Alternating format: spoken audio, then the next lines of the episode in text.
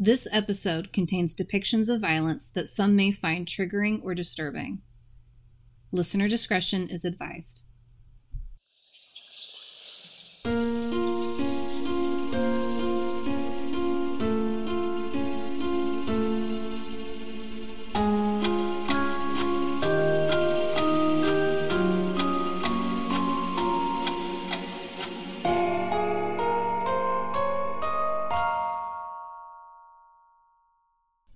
Hello, and thank you so much for your patience. I know I've been promising this episode for a while now, but as most of you know, I've been dealing with a lot of personal stuff, um, mainly a lot of depression. Not that that's something to laugh at, but I've been needing to put myself first. Now that I'm in a better place, it's time to get creepy. This story is called I Investigate Disturbing Cases. Here are my stories The Hermit. There's a famous quote by Robert Evans There are three sides to a story yours, mine, and the truth. In my line of work, you come to realize that the truth is rarely an objective perspective. For example, a bloody fight is the result of an argument. One side claims self defense, the other claims a brutal attack. A camera shows a man striking another in the heat of the moment. Case closed, right? The truth is stored in that digital medium. No. When you look further, what do you find? A lifelong friendship, betrayal, months of tension, threats, a boil over. Maybe the attacker truly believed his life was in danger and mistook the slightest movement as the beginning of a punch. Perhaps he just let his anger at the situation get the best of him. Maybe a mix of both. What's the objective truth here, and for whom is the truth valid? When you're a cop, understanding these nuances and truth is critical. And understanding the power those nuances can have is even more important. Not only when we have to discern whether or not someone's recollection of events is accurate, but when we lie to achieve a specific response. It's all something you become very familiar with. For me, in my investigations, in particular, this was especially true.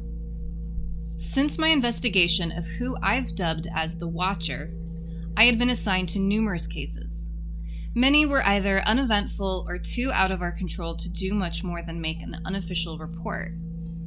However, during this time, Officer Ryan somehow managed to get into the chief's good graces while I was bouncing between the real crimes and looking at unusual occurrences. He, in turn, earned the opportunity to tag along on some of my investigations. In one instance, we even took a trip to what is easily the creepiest amusement park I've ever visited. I believe the name of it was Cheesy's World. Honestly, we could only spend about 10 minutes there before mutually deciding to nope out and just tell the chief that everything was on the up and up. I'm not sure if Cheesy's is still around, but either way, I'm not really the guy to tell the story. The point being, Officer Ryan and I had spent what was becoming a considerable amount of time together, and admittedly, the guy was starting to grow on me. Because of that relationship, I asked for him personally on my next case. A local hospital had called about a man trespassing in the mental health ward. Supposedly, someone had been spotted inside the ward multiple times. One account from a patient even suggested that the man had been, quote, sitting on the ceiling. At first, these accounts weren't taken too seriously, but when one of the security guards spotted a naked man scale a wall and climb into a small vent in the ceiling, we got called. Typically, patrol officers respond to these types of calls. However, when information on the stranger accounts of the quote, man made its way up the chain of command, I was called in. From an inhumanly loud scream to seemingly materializing into locked rooms, my interest was immediately piqued along with my disgust. When Officer Ryan and I pulled up to the hospital, things were already in motion. Explanations for why we needed to evacuate the floor and bring in multiple officers were already given and on our arrival, we were escorted down a set of hallways that led into the mental health ward. The security guard escorting us referred to it as the old hospital. Apparently, it used to be the primary set of buildings. As this hospital decided to modernize and expand, they built a new set of buildings on top of the old. This was good for the hospital in general, but it left the older portion noticeably neglected. The first signs of this were apparent in the rickety elevator we took down to the mental health facility's main lobby. Admittedly, it was a little uncomfortable going down in an elevator that likely hadn't been serviced in who knows how long. The creaks and moans of the rusty lift only added to my growing paranoia. Officer Ryan made small talk with the guard as we descended. The guard mentioned how the hospital was storing an overflow of oxygen tank cylinders in the old hospital storage room. He usually made rounds to make sure that the tanks weren't compromised. During one of his rounds, he claimed to have seen who he referred to as, quote, the hermit, eating a dead mouse. The story made my stomach churn a bit, but listening to the guard take comfort in Officer Ryan took my mind off the stress for a moment. I always thought it was fascinating how that guy seemed to be beloved by everyone. But when the doors opened back up to reveal a lobby that looked as though it hadn't been changed since the 60s, my stress level spiked way back up. Waiting patiently was Detective Evelyn Joss. Behind her were the two officers that I usually saw accompanying the chief. Detective Joss's light brown hair was tied up into a bun. Her navy blue attire and dark makeup contrasted with her fair skin and soft freckles across her nose. And of course, she was scowling. Took you long enough to get here, Smith, she said with a very detectable level of frustration. We've already cleared the floor because of the dangerous individual. I'm hoping that you won't make me do the rest of your job and actually assist in catching him. We can't all be track stars, Detective Joss, I joked. Plus, we seem to have made it before the heat death of the universe, so by my account, we still have plenty of time to figure this out. You're welcome. She rolled her eyes and turned her attention towards Officer Ryan. Hey, Barry, how are you? Did you manage to find a new place for you and your wife? Officer Ryan nodded. Actually, we did. This new set of houses just finished getting developed about six miles north of here. We're thinking about moving in there. Wait, Barry, I interjected. How didn't I know? Since when the hell are you two close? He shrugged. We just talk sometimes, I guess. She's cool, man. I looked back at Detective Joss with an eyebrow raised and saw a half smile was being sent back in my direction. She then turned to the security guard and said, Thanks for bringing them down here, Davis. We'll take it from here. If you want to have guys waiting outside the elevator upstairs, that'd be fine, but we don't want you guys interfering with anything down here. With a nod, he made his way back to the elevator and gave a simple wave as the doors closed in front of him. Wait, you want them waiting upstairs? I asked. How the hell are we going to get this guy out of here without them noticing? Detective Joss motioned for us to follow her. Without a word, she led us down a dark hallway that ended with a door that had a busted exit sign hanging over it. It leads to the back of the hospital. I'm thinking we can corral him through here so the rest of the staff don't see him. And then, wait, I said skeptically. This hospital is less than a mile from a major highway and you want to just send him outside? She exhaled sharply before continuing. no. Assuming we can't kill him, we have a couple guys with trucks waiting in the back. Hopefully, we can catch him and move him out of the city and into the woods somewhere to let him run off. We won't have much time, though. Apparently, Chief has seen this guy before, and he's somewhat of an escape artist. Best we can hope for is out of sight, out of mind. out of sight, out of mind, I scoffed. Glad we're really looking out for the people. She shrugged. Yeah, well, I'd love to do more too, but we're not monster fighters, I know. Just still feels empty. Detective Joss went on to explain how the hermit has a tendency to fill any enclosed space. When exposed to the outside, he's likely dive right for the back of an empty truck. From there, she gave us a tour of the old hospital. There wasn't much to see, everything was confined to a small floor. We started with the main reception and living area. To its right was a sliding glass door leading to the terrace, and straight ahead, three hallways. The hallway furthest to the left led down to the patient rooms behind a locked door. The hallway in the middle contained the security station and a few more separated rooms further down. The last hallway was the most interesting. At first glance, all you'd see is a few locked doors that you could easily pass off as simple janitorial closets and a water fountain. Thinking back on the conversation I overheard Officer Ryan having with the security guard, the door at the end of the hallway provided the most intrigue. Inside, I found a number of oxygen tanks stacked on top of each other, with other miscellaneous items surrounding them. While oxygen itself isn't flammable for those that don't know, it can be incredibly dangerous near flammable materials. Not to get into too much science, but as an oxidizer, it can cause an existing fire to spread much faster. Not to mention the fact that one pressurized tank exploding due to a rupture could cause some damage. 10 to 20 of them could be catastrophic. Feel free to correct me on the science, but either way, this certainly didn't jive with OSHA standards. Not only that, but there seemed to be a small hole in the ceiling. A point of entrance, perhaps? I snapped a couple pictures on my phone. I informed Officer Ryan and Detective Joss about my discovery, but they both largely brushed me off. All right, Detective Joss began. Barry, I want you to be at the. Before she could finish, a voice that I assumed belonged to one of the officers assigned to watch over us came through her radio. Supposedly, he had heard a loud noise coming from the terrace and he wanted to go investigate. He saw someone sitting outside. We dashed back to the main hall and found the same officer standing by the terrace door. Detective Joss went over to speak with him, but all I could focus on was the figure sitting in the fetal position outside. Though he had a large frame, he was skinny with a distended stomach. His head was probably twice as large as an average human head, but most of that seemed to be from his massive forward hanging brow. His scowl accentuated deep wrinkles, and thin, stringy black hairs fell over his beady eyes that were aimed at us with a deep seated hatred. Yet, despite the disturbing look, he seemed to be otherwise human. It was hard not to wonder what this whole song and dance was for. Yes, trespassing is a crime, but evacuating an entire wing of the hospital and bringing us in here for one human man? It was odd. This could have easily been handled by a couple of patrol officers. I could tell Officer Ryan was feeling the same way, but Detective Joss was on edge. When she finally came over to talk, I almost laughed in her face. This is the guy, huh? I said with a smirk. Possibly homeless?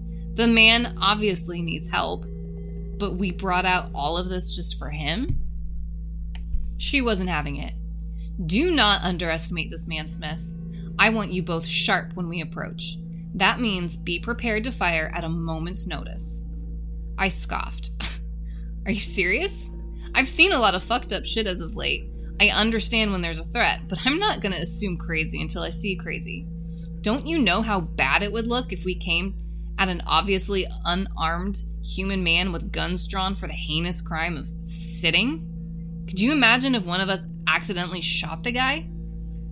Yeah, Officer Ryan followed, you guys haven't technically seen him do anything wild, right? No reports of threats or actually assaulting anyone. Sure, the trespassing is bad, but he's just sitting there. If he went to the media about three cops pulling guns on him without real provocation, it's gonna look bad. She shook her head. Look, I'm not. I've done this enough to know. I understand where you're coming from, but I'm telling you, that split second difference between unholstering your weapon and firing could be the difference between life and death. If he turns out to just be a guy, then who's gonna believe? No! I shouted. That's absolutely not the standard we set. We are, or at least, we should be better than that. I've heard the stories too, but we can't make assumptions like that until we have the facts. Everyone went silent for a moment. The tension in the air between Detective Joss and me was palpable, in his usual fashion, Officer Ryan attempted to ease the situation. So, uh, two beats one? My math is usually pretty bad, but I'm pretty sure we win, so yay? No guns. Fine, Detective Joss said through clenched teeth before calling over the officer she was speaking with earlier. Murray, take a position where our friend can't see you. If anything happens, then you shoot to fucking kill. We could at least agree on that. I took point on the approach with my hand over my taser. Officer Ryan did the same, while Detective Joss stood at my left with her hand hovering near her gun. When we opened the terrace door, there was a tangible feeling that we weren't wanted. The man didn't move a muscle or say a word, but it was as if his very presence was telling us to leave. Admittedly, I got a little choked up in trying to speak with him. Unfortunately, Officer Ryan didn't pick up on the hostile atmosphere and made the mistake of being the first to communicate. Hey man, we got a call about you being here, and the hospital staff has informed us that they'd like you to leave the premises. If you need us to get you some clothes or take you somewhere, we'd love to. No. The hermit's gravelly voice left us stunned for a moment. The sound seemed to boom, but it appeared as though he was barely putting any force behind his words. I looked over to Detective Joss for a moment and found myself mimicking her, my hand now firmly placed over my gun. I was slowly becoming aware that maybe this guy really wasn't human and that I had made a grave mistake insisting that we come at him without guns. It took Officer Ryan a moment to regain his composure. He let out a nervous laugh and tried continuing. I, uh, sorry. Look, we can't really take no for an answer here. If the hospital staff wants you gone, then you gotta go. We'd really prefer if you just worked with us here to make it easy. No! His voice boomed again. This is my fucking home. Before I could even process what happened, he sprung forward with incredible speed. One moment he was sitting on the ground, the next he was rolling around on the floor with Officer Ryan beating his face raw. Detective Joss already had her gun out, but I knew she wouldn't get a clear shot without risking shooting Officer Ryan. Instinctively, I yelled, Don't shoot, while I dived for the hermit, tackling him to the concrete. Not only was the strength immense, it felt like his whole body was covered in some sort of oil that prevented me from getting a good grip. I had done some wrestling in my youth, but I was utterly unprepared for the grappling match that ensued. Eventually, he found his way on top, and I could see his massive hands about to swing down when a loud bang rang out, and then another, and then another. Suddenly, I felt a river of pus wash over my face. When the pressure of him sitting on my chest lifted, I hoped to whatever deity may or may not be out there that Detective Joss had killed him. I received no such relief when I heard that same booming voice command that we leave his home immediately. Looking up, I caught him squirming his way into a vent that led back into the building. Though his whereabouts were absolutely a concern, my immediate attention was drawn to my bloodied partner lying just a few feet away. I scrambled to his side, and the damage was apparent cuts, bruises, missing teeth, and a severely broken nose. Damn it, I shouted. Evelyn, help me get him to his feet. We managed to get Officer Ryan back inside and hand him off to Officer Murray to be taken upstairs and helped by hospital staff. It burned me up inside that I couldn't go with him. It was my call to go in without guns, squarely trained on the hermit. Because of that stupid decision, Officer Ryan could have easily received permanent brain damage and likely would need plastic surgery. We had a job to do, but it was hard not to wallow in my own foolishness. Detective Joss was kind enough to give me some space and allow me to come to her. It took a few minutes to get myself back together. I found her waiting outside smoking a cigarette. Since when are you a smoker? I asked. She flicked ashes and blew out a bit of smoke. I'm not. At least, not usually, but the more I go on these cases, the more I find myself lighting up one or two to help me think. Or to just deal with the, you know, she turned towards me and held a lighter out. I'm trying to stop, so here. I don't have another one, so as long as you have it, I can't smoke. I accepted this gift and leaned next to her against the wall. So we're gonna find that thing and fill its body full of lead, right? She shook her head. I know you want revenge for what it did to Barry. Trust me, I've been where you're at before, but that's not going to work. The hell do you mean it won't work? He bled or pussed like a stuffed pig when you shot him. Between us two and the officer on standby, we easily have enough ammo to put him down. If not, then we go get bigger guns. Two of us. Officer Zhang there needs to guard the elevator. Besides, I think the shock of the moment made you miss something, Smith. I had to be within what? 20 feet of him? I shot the bastard three times with my service pistol. Three close shots. I was there. And? And after the pus stopped leaking, no wound. This information froze me. I, I, I don't understand. He was obviously hurt. How could there be no wound? She shrugged. You ever heard of self healing fabrics? You can puncture them, but they can fix the hole right after. The bullets definitely went in, but you couldn't tell that by looking at them. If you stand right up after three hollow point bullets to the head, how much damage do you really think they could have done? I think the most going in, guns blazing, would serve to do is annoy him. We need a legitimate solution. That was tough to hear. I wanted revenge for my friends, and I was finally sure that we had a way to kill a horror just this one time. It took me a moment, but I knew I had to resolve myself towards a different method. Okay, so what do we do then? Original plan, she said, placing a hand on my shoulder. I wanted Barry to operate the security station, but with him gone, I'll have to do it. Keep your radio on, and I'll tell you where on the floor I see him. If we can chase him around until he goes to the door leading to the trucks, then we should be okay. Kind of like leading a fly out the window. Admittedly, I thought it was a horrible plan. I understood the general concept, but playing high stakes hide and seek with a super hermit sounded like a pretty dangerous proposition. The danger made itself immediately present when we found him standing at the end of the hallway with the security station. I pointed my gun in his direction and ordered him to stay still. He never broke eye contact as we spoke. You two are intruders in my home. You will leave or be punished. I will defend my property. There was a pause, and I shit you not, the fucker started climbing the wall like gravity was optional and slipped into another vent. The apparent breaking of physics didn't seem to bother Detective Joss in the slightest. As soon as he was gone, she went to work pulling up the security cameras.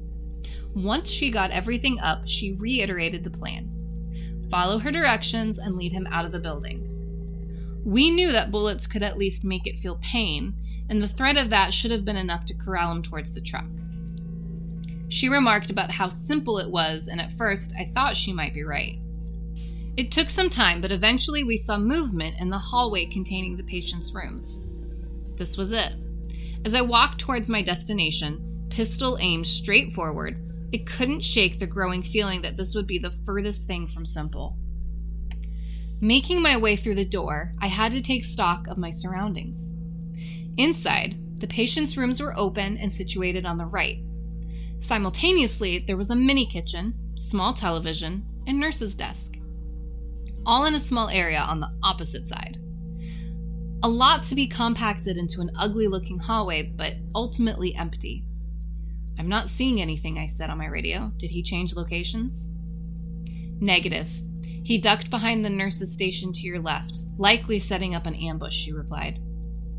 I methodically walked towards the counter, being sure to keep my back towards the rooms. My heart thumped in my chest and sweat starting to form on my brow. My mind was becoming flooded with all the ways this could go wrong.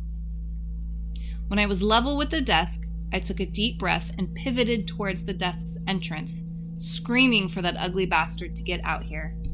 Nothing. Peeking around the corner of the nurse's station, I didn't see anything. All it took was one inquisitive step forward for him to spring from his position inside a hollow compartment of the desk and tackle me to the ground. I immediately felt a sharp pain in my right shoulder. His gums had dislocated from his jaw and shot forward like a goblin, sinking sharp teeth into my flesh. My screams of pain only seemed to make him bite down harder. Luckily, I managed to keep hold of my gun in my left hand and fired a couple rounds into the first thing I could find. The pressure on my shoulder lifted, and he reared back in pain, grabbing at his gut. I sprang up and used my good shoulder to ram him into an empty room and shut the door behind him. Luckily for me, one of the few things they had upgraded in the old hospital was the doors. They appeared to be badge locked, meaning, unless a staff member came to let him out, he wasn't going anywhere. I was hopeful that that'd give me some time to develop a new strategy, but his constant banging on the door made it hard to think. Keep smashing away, I yelled. You're not getting out of there unless I want you to. Right on cue, he went silent. He inspected me for a moment and then pressed his face up to the small window on the door to speak. And the only reason you'd want me out is so that you can try and scare me out of my home, right? I. What? Your plan, stupid man, he stated matter of factly. You think that you can make me abandon my home? You will run out of bullets. It will hurt me, yes, but if I stand my ground just long enough, you and your friends won't be able to hurt me. I know I can take the pain, but can you survive having your jaw ripped off? He paused to spit a yellow fluid at the glass. I'm gonna hunt you down first. His threat made me take a step back. He fucking knew. This whole time, we would have chased him around until the point of exhaustion, and then he would have struck. Detective Joss's voice came over the radio. Smith, I see you have him contained there. Listen, you need to. He knows. What? He knows the plan. We need to try something else. I've got him locked up here, but I. Smith, look down and get the hell out of there. Confused, I did as I was told and saw two thin fingers beginning to slide out from under the door. Soon after, his hand followed. I didn't have much time to think. I sprinted towards the exit and shut the door behind me. Glancing back through the window in the door, I could see his arm had already made it through. Three options the exit? No, he simply wouldn't follow me outside. I could run towards Detective Joss. We could at least hurt him together, but if this guy was basically bulletproof, then we'd eventually be defenseless, which left one real option. The beginnings of a plan I didn't entirely trust started to form in my head. Another quick glance back showed I was almost out of time. He was pulling his legs out from under the door, and I knew he'd be gunning right for me. Got on the radio. Detective Joss, he's coming towards your location. He wants revenge for that gunshot earlier. Take a position outside by the truck. She replied with a simple copy, just in the nick of time. The man was free and barreling towards the door. I sprinted towards the open storage closet. Three of my steps must have been equal to one of his because I could hear him closing the distance with lightning speed. Despite the pain, I opted to dive for the opening, spinning around as I landed and shooting a warning shot in his direction to hopefully slow him down. It did the trick. The bullet missed, but I knew he didn't want to take unnecessary damage. He ducked behind a water fountain, leaving enough time for me to get to my feet, pull out the lighter Detective Joss had given me, and point my gun to one of the oxygen tanks. Hey, you bastard, get out here!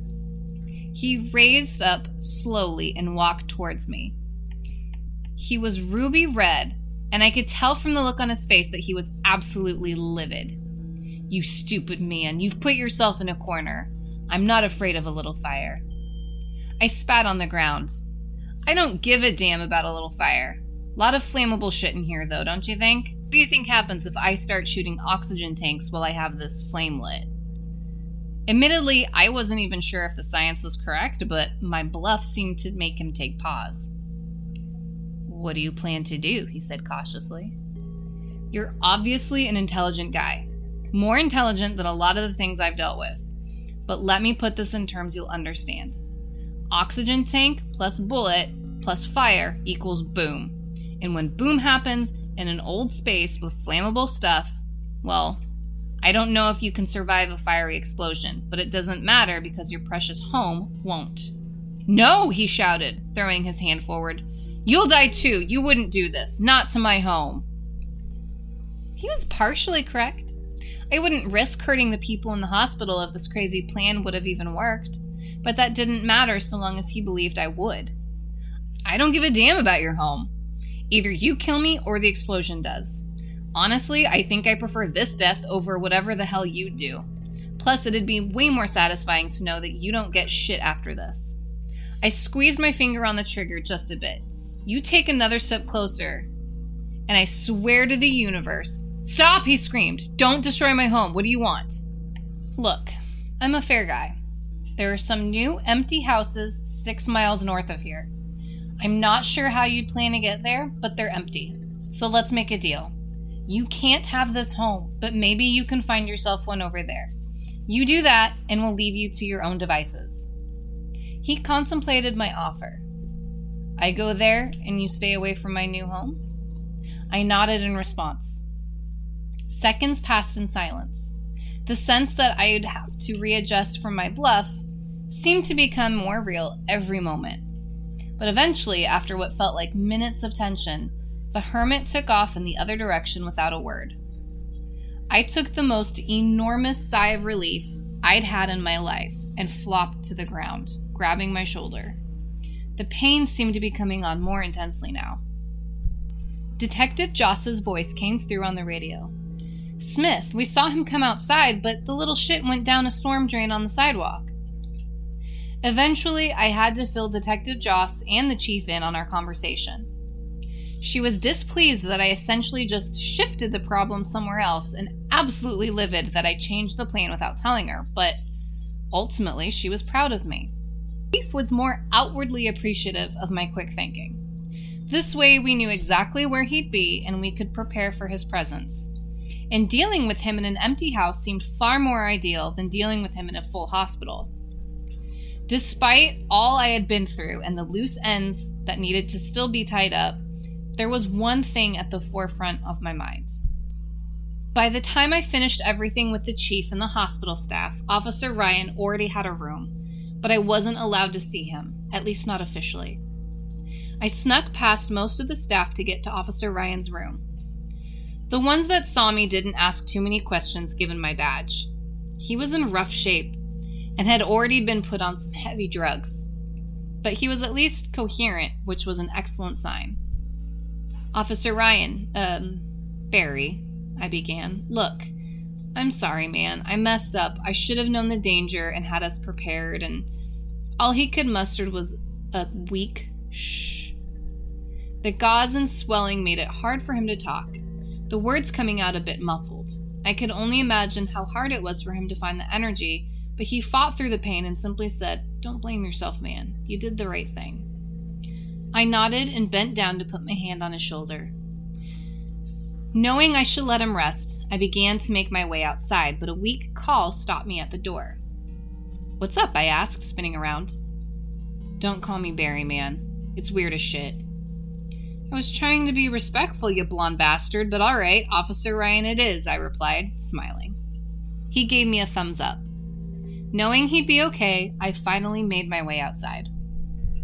The night had been awful, and I was more than ready to go home and sleep off the trauma. This is why I was less than thrilled to see a hospital staff member running after me in the parking lot. The woman looked to be in her late 20s, maybe early 30s. She was on the shorter side with dark brown hair. Badge signified that she was a nurse working at the mental health hospital which immediately suggested that this would be another situation where someone would ask questions I really didn't want to have to answer. I didn't even get the chance for a proper greeting before she was standing in front of me. You were one of the officers dealing with the guy from earlier, right? She asked in an accusatory tone. I I was. Yes, do you need something? She looked at me like I was crazy. Did I need something? Are you serious? You know what went down in there and you're just going to play it off?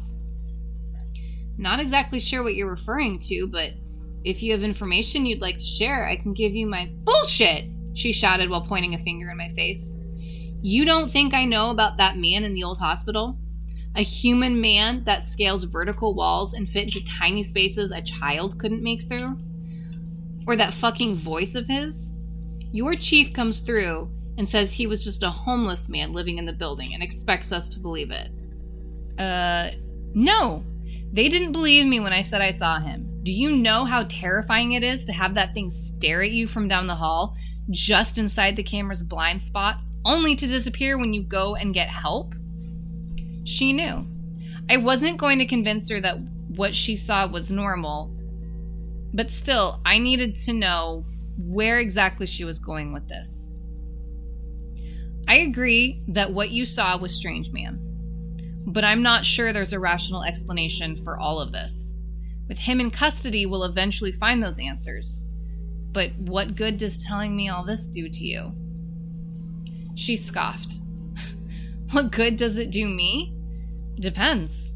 Getting national media attention for a fucking monster stalking our hospital could bring me some solace. Especially if I knew the police lying about what they saw were grilled by every major outlet in the world. Or, you could just tell me what the hell is going on. I knew I couldn't lie my way out of this. The only thing I could really think to do was try and divert the conversation. You know, storing a bunch of oxygen tanks in an unsafe manner is definitely a breach of OSHA standards. I think the news would be far more interested in that than a silly monster story. I waved my phone in her face to emphasize my point, especially with evidence. But this didn't seem to faze her in the slightest. You think I care? That security guard is a 19 year old kid. Don't you think I could convince him to pull up a footage from today? Hell, I'm sure he'd love to be on TV to say what he's seen. And he's not the only one. Yeah, the oxygen tanks look bad, but which do you really think is going to be a bigger story? Why push this? Why do you want to know so badly? Because, she shouted. My sister is a patient at the old hospital. What if he had hurt her? What if he had hurt my coworkers or me? I think as someone directly involved, I deserve to at least know. She took a moment to breathe. I'll make this easier. You tell me, and I promise I won't speak a word of it to anyone else. Just please tell me what's happening. Honestly, at that point, I was done. Emotionally exhausted, physically hurt, and just so fed up with the lies.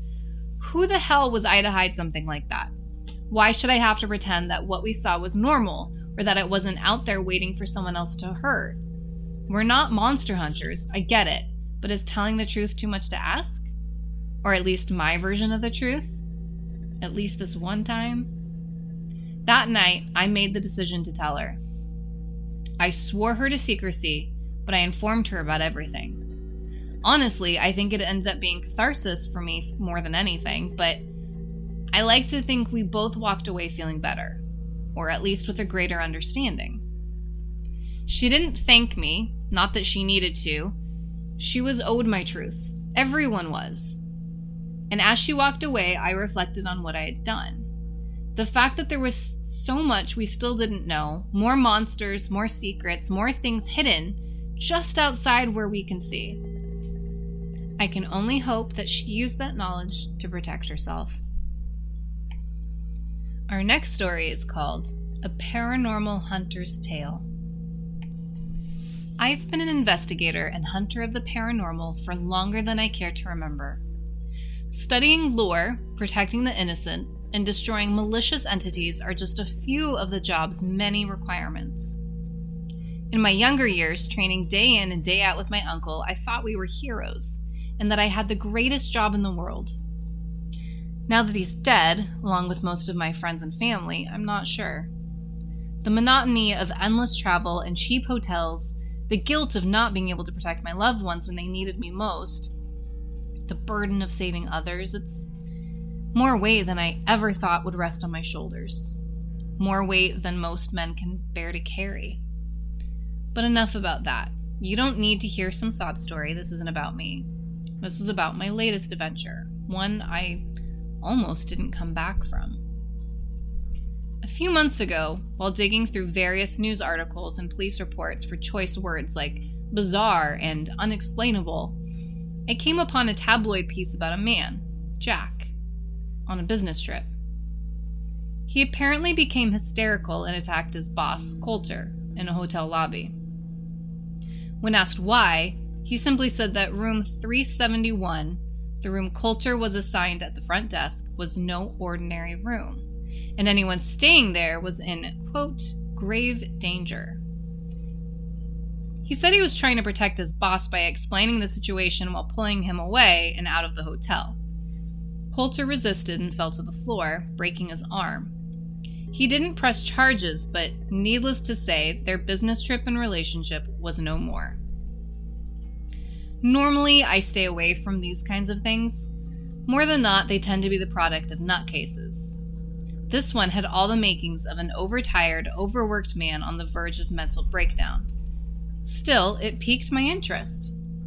With no other pressing cases on the table, I decided to look into it, if for no other reason than to placate my curiosity. A quick bit of research revealed that the Covewood Inn, the hotel where Jack and Coulter were staying, only had two floors with room numbers ranging from 101 to 256. There was not, nor had there ever been, a room 371. This wasn't enough to build a case, but it was strange nonetheless. I couldn't find any contact information for Jack, but I found an email for Coulter on a site dedicated to networking for investors and business leaders. He responded, but only gave me a brief account of the incident, not wishing to discuss specifics. In his summary, however sparse, even he described being handed a keycard for room 371 before Jack grabbed him. The plot was thickening. Next order of business was to call the hotel. I did this on three separate occasions, spread out across the week with three different aliases, and spoke with three different staff members ranging from entry level to management positions.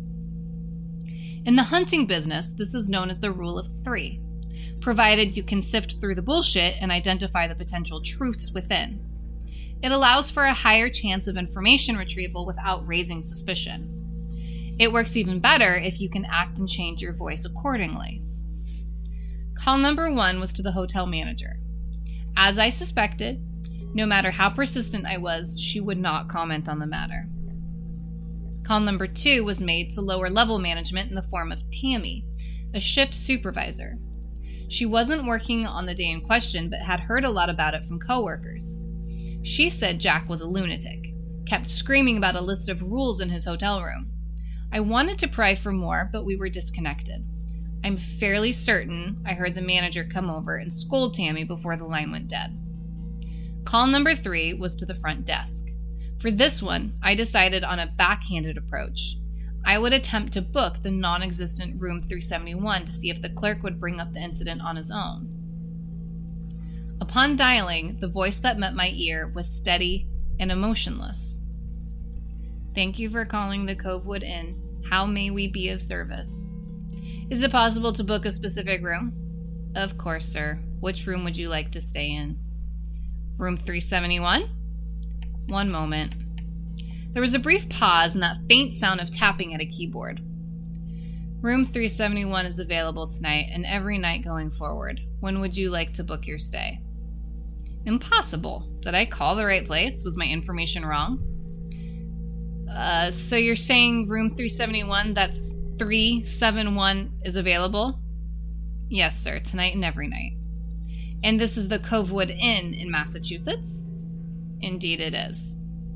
And your hotel room has two floors with room numbers 101 to 256, right? Correct, sir. How then is there a room 371? There was another pause, this one considerably longer than the previous. Thank you for calling the Covewood Inn, where we always hope you enjoy your stay. Goodbye. Click! Well, I'll be damned. Despite my doubts, it looked like I found my case. I just needed to do a little more research before going out on a full fledged hunt. Most entities travel. It's doubtful that this one struck once and then moved on. If I could find its signature and establish a pattern, I could probably pick up its scent and predict its next attack. All I had to go off of was Tammy's secondhand account of Jack screaming about a list of rules. That would have been my starting point. And down the rabbit hole I went. Five days of nonstop research, and I stumbled upon the mother lode of paranormal activity. Dozens of accounts of mystery survival guides left in apartments, hotels, and workplaces strange sets of rules with a sizable body count left in their wakes. My next move was clear. I had to call Al. Al was an old soul who had been around the paranormal block more than a few times. His hunting days were behind him, but he was a walking encyclopedia of knowledge. If anyone could shed some light on these lists, it was him. Al's recognizably scruffy voice cut through the receiver after just one ring. Henry, you bastard, how the hell have you been? Glad to know you're still alive after all this time. Would it kill you to pick up the phone once in a while? I know, Al, I'm sorry. Caught up in the gig, you know how it is. How's your heart? Still giving you trouble? Of course, of course, but you and I both know I've been through worse hell than a few clogged arteries. To what do I owe this call anyway? I'm sure you didn't reach out to discuss my declining health. I've uncovered something big, Al, and I need your help. Must be big if you're calling me instead of diving in headfirst with no parachute like you usually do. Al was referring to a particular case we worked on years ago, his last one in the field. I was a foolish and cocky son of a bitch. We followed a bad tip I received from a less than reputable source and found ourselves smack dab in the middle of a dense forest surrounded by a coven of dreamwalkers. They're nasty creatures with an appetite for children's nightmares, only attacking the waking under the light of a full moon, which just so happened to be the case on the night we went out there. It was a trap, and we walked right into it. We managed to kick and claw our way out, but just barely. Al took most of the onslaught. I carried him out to the main road, where we were picked up by a passing truck and brought to the hospital. The physical damage were, was healed, but Al was never the same after that. He never said as much, but I swear he blamed me for what happened. Even if he didn't, I did. I can't ever forgive myself for that one. There are these strange survival guides being left in random locations across the country, and they're racking up quite the body count. I don't know if it's. Al interjected with a heavy sigh. I know exactly what you're talking about. You should probably swing by my place to talk more about it. Al, you're across the border, over 300 miles where I'm. Click. Damn it. Al was a stubborn man and a lonely one at that. He probably just wanted to visit, and I couldn't really blame him. After all, I was the reason he turned into an old hermit in the first place. Whether it was the guilt over breaking his spirit years ago or my lack of options, I made that drive and crossed state lines on my way to see Al. If anything, it would at least be good for him. It was just how I remembered it a perfect little cottage tucked away in the middle of nowhere, far away from the outside world. Not the house you would expect a hunter to live in, but that's how Al liked it small and quaint. I think it reminded him of his late wife, Ellie. She used to talk about a dream home like this one, if memory serves. Al rushed out to greet me. There you are, you bastard, get over here. He pulled me in for a bear hug. I reciprocated, happy to see him in person for a change. All right, Henry, let's go in and talk shop.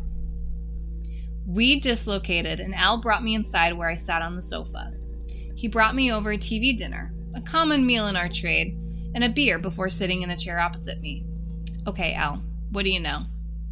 This is big. You were right about that, but he threw me a concerned look, indicating I might not like what he had to say.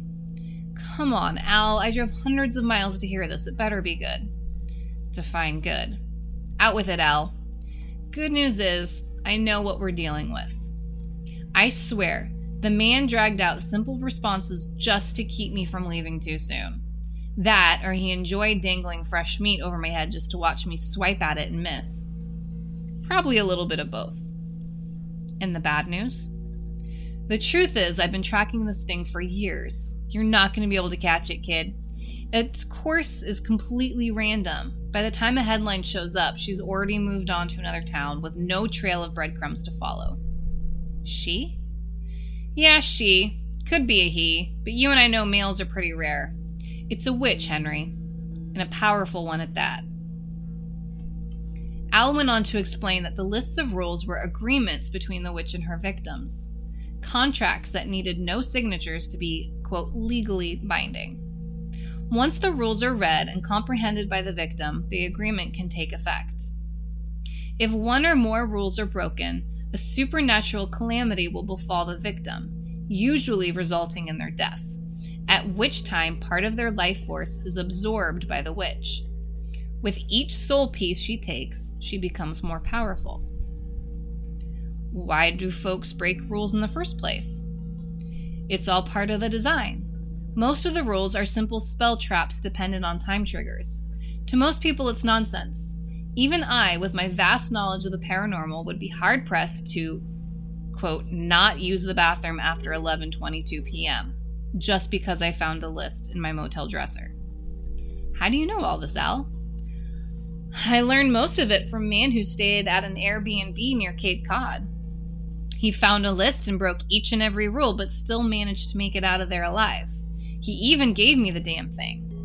What? You mean you have it right now? You've been holding out on me this whole time? Al walked over to his desk, opened up a drawer, and pulled out a sheet of paper. He then walked over to me and tossed it on my lap. It won't do you much good. I've examined it more times than I can count.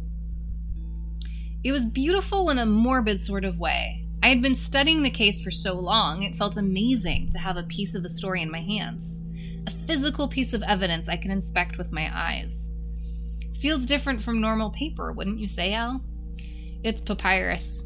I imagine the other lists are made from it too, necessary for the spell. I turned it over and noticed a dark splotch near one of the bottom corners. Al, what's this? A stain, I guess. Probably wine spilled from the last guy who had it. That wasn't wine, I was sure of it. I raced over to Al's bookshelf and grabbed a copy of Demonic Dealings by Jack Grovewood and began flipping through the pages. Al, what do we know about witch deals? Aside from these ones, they're verbal contracts between a witch and a human. One wish granted in exchange for a piece of their soul. Why? What are you getting at? I found the page I wanted and scoured the text until I came upon an image. Aha! I held up the picture of two hands dripping red over a chalice. And how are the deals sealed, Al? With blood from both parties. We know all of this, Henry. This is different. She doesn't need permission and there's no wish granted. You break a rule and you're toast. That's it. Clearly, this type of contract doesn't need blood from the victim, but what if it still needs the witch's blood to bind the soul piece to her when it's done? I held up the list and pointed to the dark spot. Al thought it over for a moment before it sank in. You genius son of a bitch! Are you saying we have the witch's blood right here? That's exactly what I'm saying, Al. But what does that matter? We can't cast a summoning spell without fresh blood. No older than two months. I received this ages ago. I know, but there's no statute of limitations on blood pacts. That's how ghosts are able to make deals with demons, witches, and the like.